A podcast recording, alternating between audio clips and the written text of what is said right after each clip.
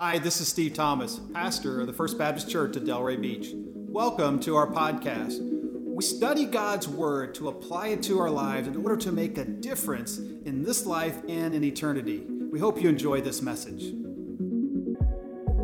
We cry out, we cry out. You know, Christmas is about mission.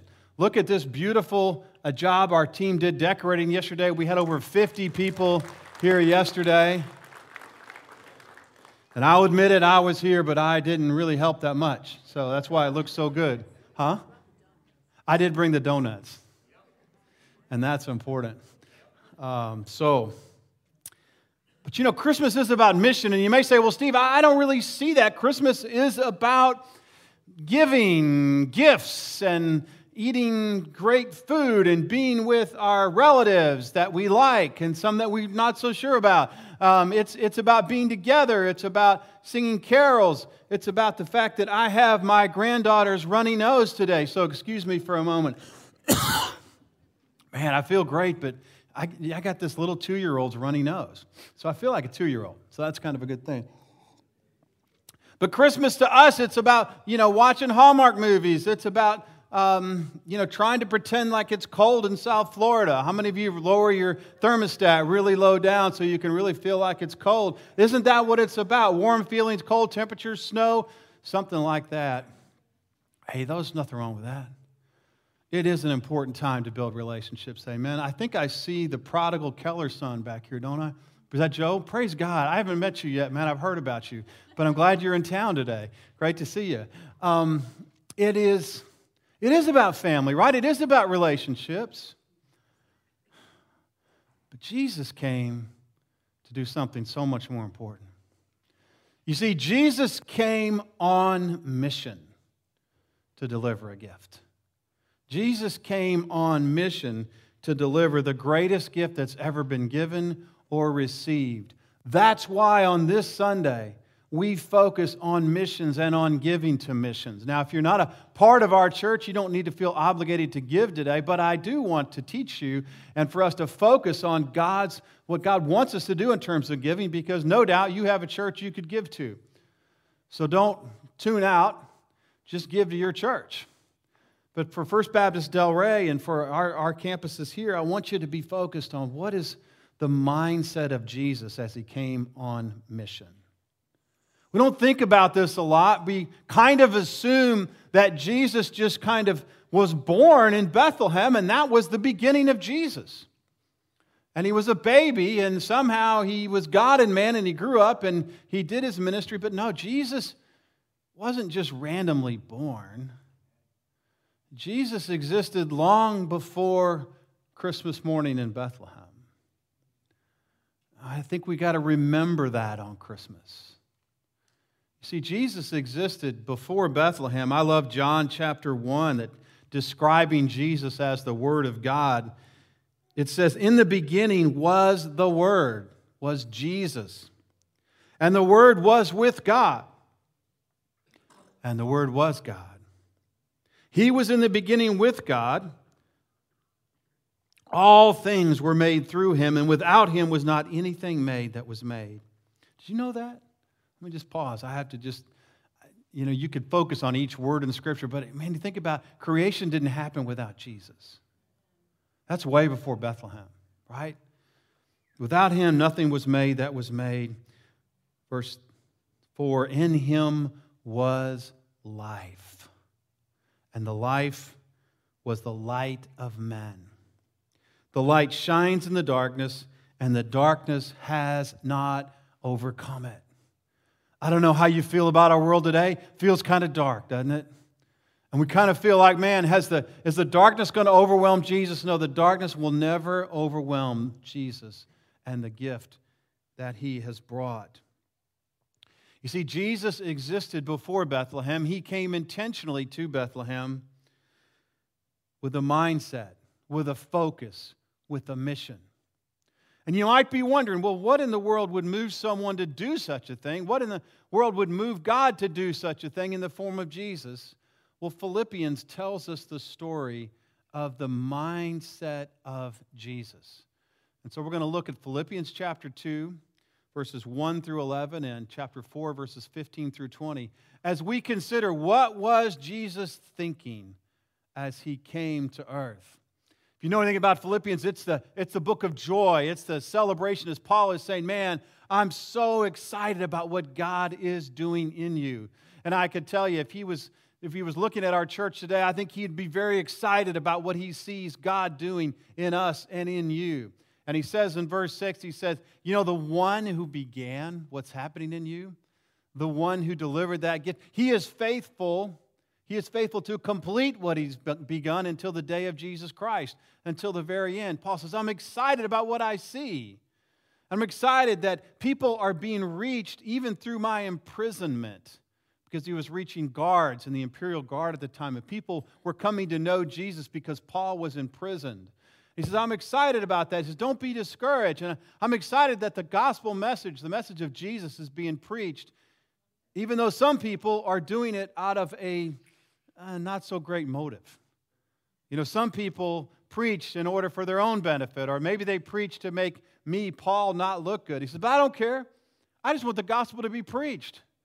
And I'm glorifying God for that. And then he says, I'm so into the mission of Christ that I'm not sure whether I would rather live or die. He says, because to live is Christ, to live is the mission of Christ, verse 21, and to die is to be with Christ.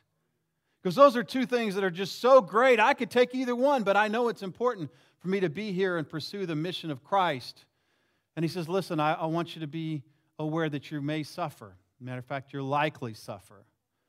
And they would have remembered that Paul suffered in their city in Philippi. We talked about it a couple of weeks ago as Paul dealt with evil and he cast an evil spirit out of a fortune teller girl. And as a result, she was no longer able to make money for her owners. And they were mad at Paul, and so they had him beaten and thrown in jail. All the while, Paul could have told them that he was a Roman citizen and they wouldn't have been able to do that, but he suffered willingly. And in jail that night with Silas, they're bolted to the wall with stocks and chains, and they're singing praises to the Lord, even in their chains, even in their pain. And a great earthquake came, and the jailer got saved, and God freed them, and the jailer and his whole family was baptized, and this church in Philippi was born, no doubt through this jailer and also through Lydia, who he had led to the Lord a few days before that. So Paul says, You've seen me suffer, you've seen the results of that suffering. Don't be afraid. It's part of the process to suffer willingly. And then he comes to chapter 2, which I think is one of my favorite chapters in all of Scripture. Let's look at chapter 2, beginning of verse 1 of the book of Philippians.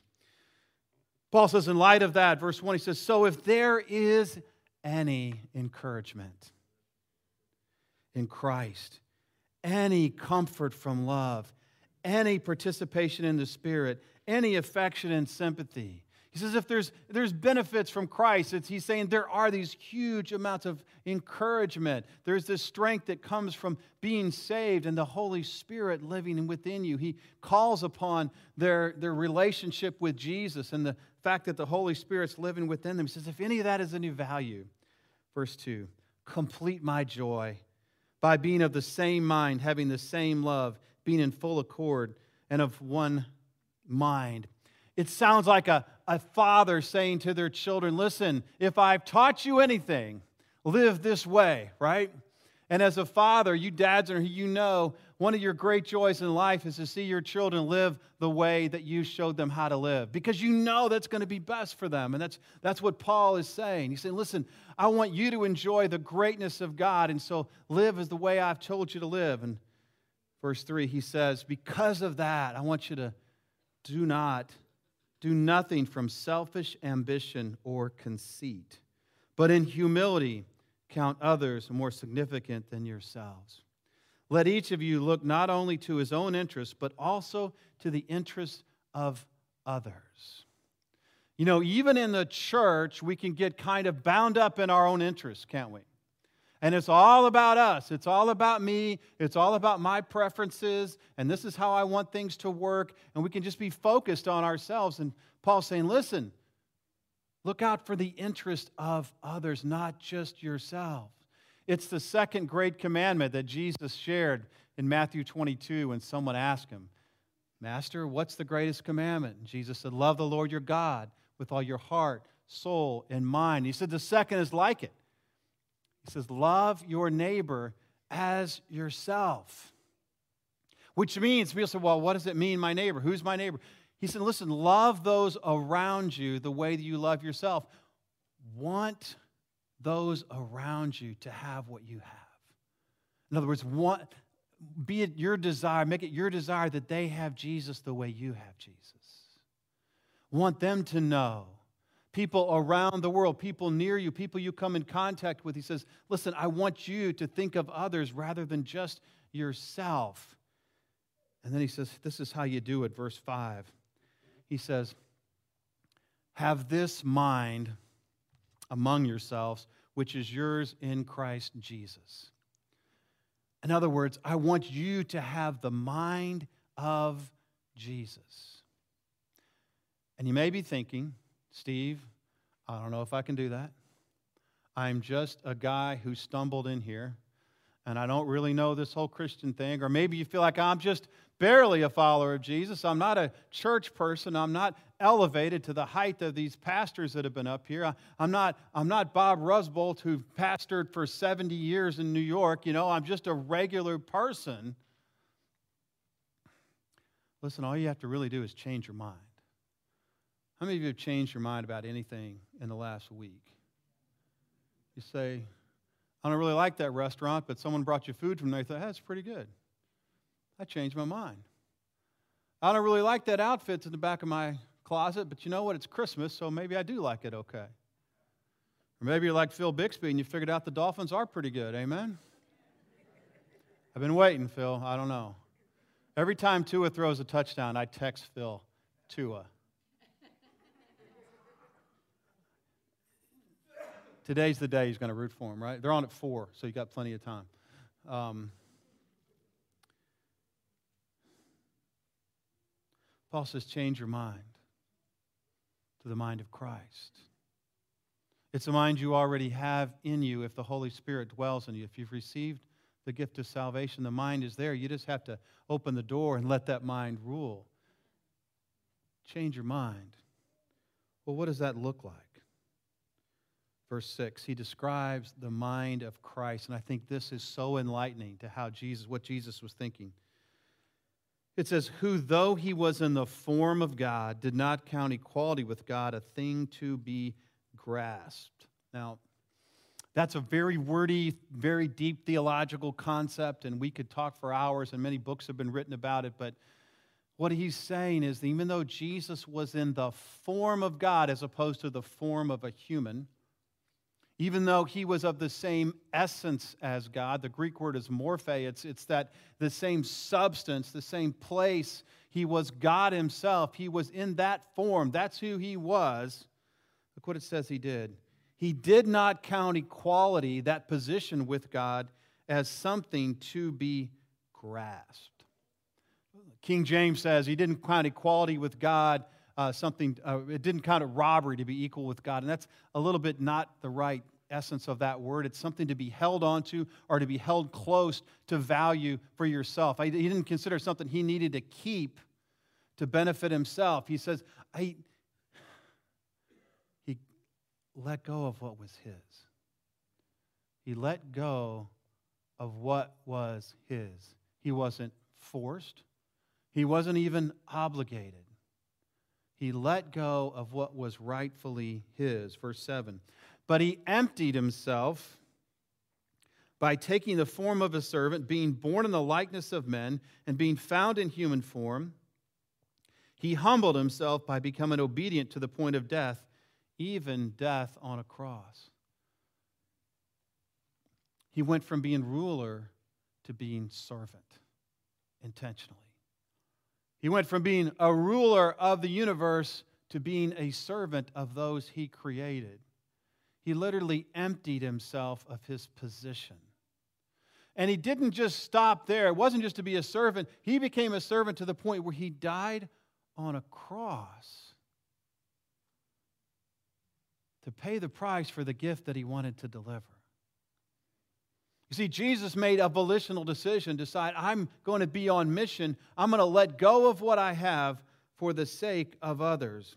And in order for him to deliver that gift, he would have to let go. And we have to do the same thing. We have to do the same thing if we're going to join him on mission. We have to let go of what is rightfully ours. His mission was a volitional choice. And our mission is to copy Jesus in the same way. Sometimes we feel like, you know, I, I came to Christ and I came to church. Isn't that enough? Well, it's great. I'm thrilled to see you. It's awesome you're here. Um, but if I really understand what Jesus did for me, and if I really understand how close I came to missing that, it would be unthinkable that I wouldn't want others to have that same opportunity. That I wouldn't want to give up something so that someone else could be saved because I didn't earn it. It's a gift that Jesus has given. And the result in verse 9, it says, Therefore, God has highly exalted him and bestowed on him the name that is above every name, so that the name of Jesus every knee should bow and every tongue should confess on earth and under the earth that Jesus Christ is Lord to the glory of God the Father. Jesus came and earned that right that at some point, some point in history, there's going to be a time when everybody bows. And for some, it's going to be too late to receive salvation, but everyone will acknowledge that Jesus Christ is Lord. It's an incredible, incredible experience. Jesus gave what he didn't have to give, he left what he didn't have to leave to deliver a gift to those of us who don't deserve it. That's the result of what he did. And you may say, well, all right, Steve, I know you're going to talk about this mission offering. And again, I want you to think about what is God moving you to give? What are the results of those who give? What are the results? Verse uh, chapter 4 verse 15, Paul talks to the Philippians about their giving and what it has meant. He says this in verse 15 to chapter 4.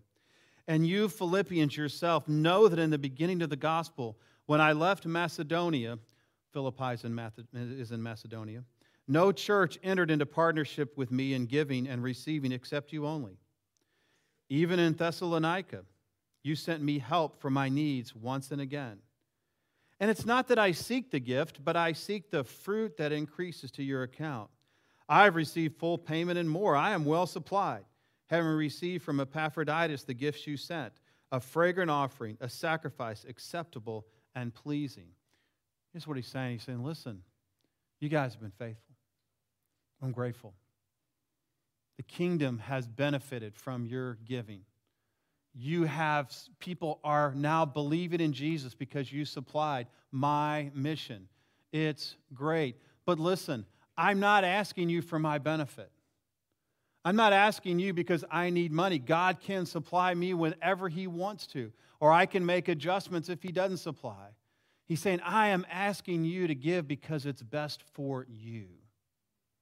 It's the very best thing for you to be faithful and give to the mission of Jesus Christ.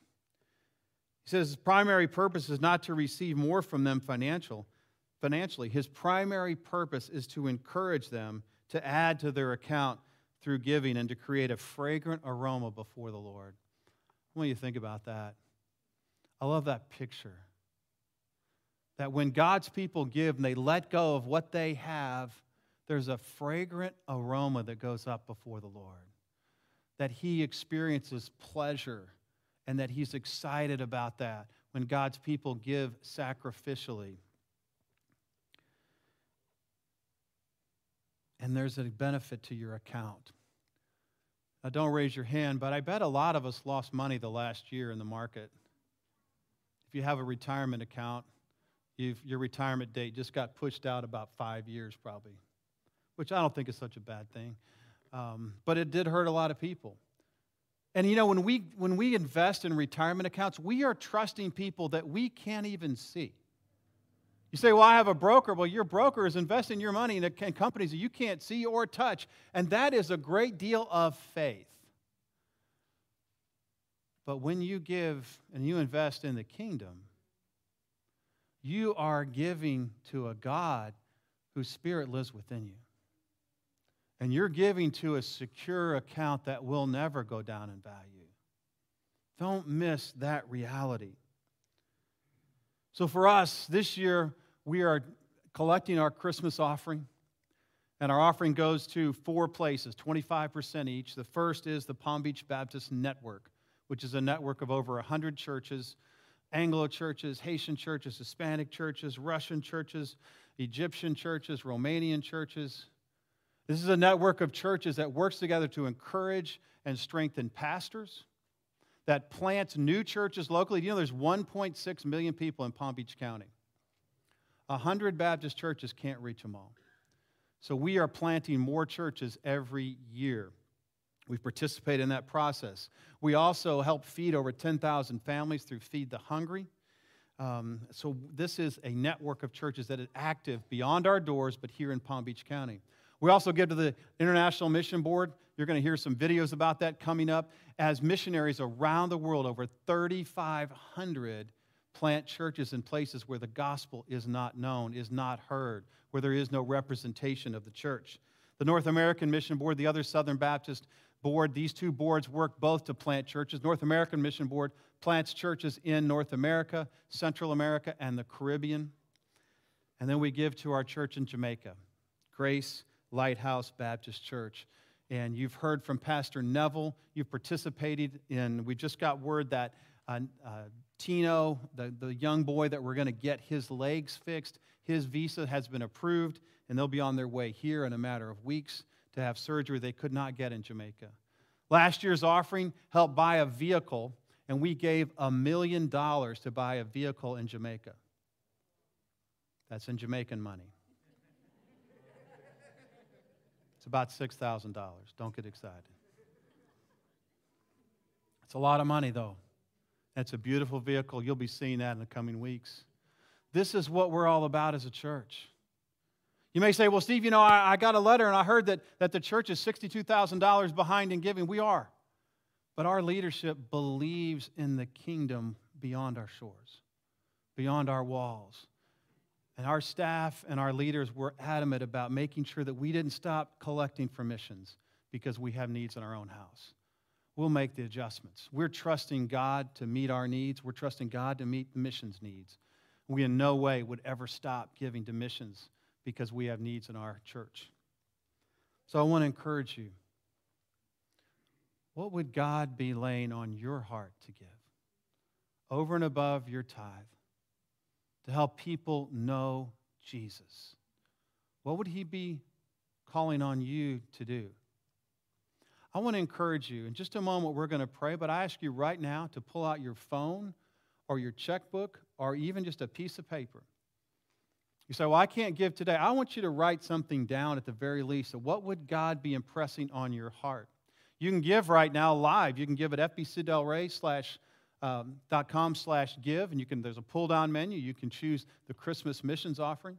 You can write a check and just put missions in the memo line, put it in the box in the back. Or you can just write down on a piece of paper what you think God is laying on your heart that you may need to discuss with your spouse later. But don't just sit there. If you're not a part of our church, I encourage you to do the same for your church. What would God be calling on you to give?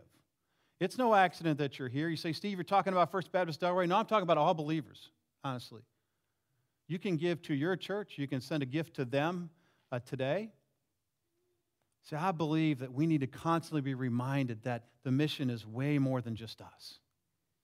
And we have this incredible privilege. I just love the fact that we're part of a church that not only has multiple languages on site, but participates in missions in Palm Beach County, North America, internationally in Jamaica. I think that's amazing.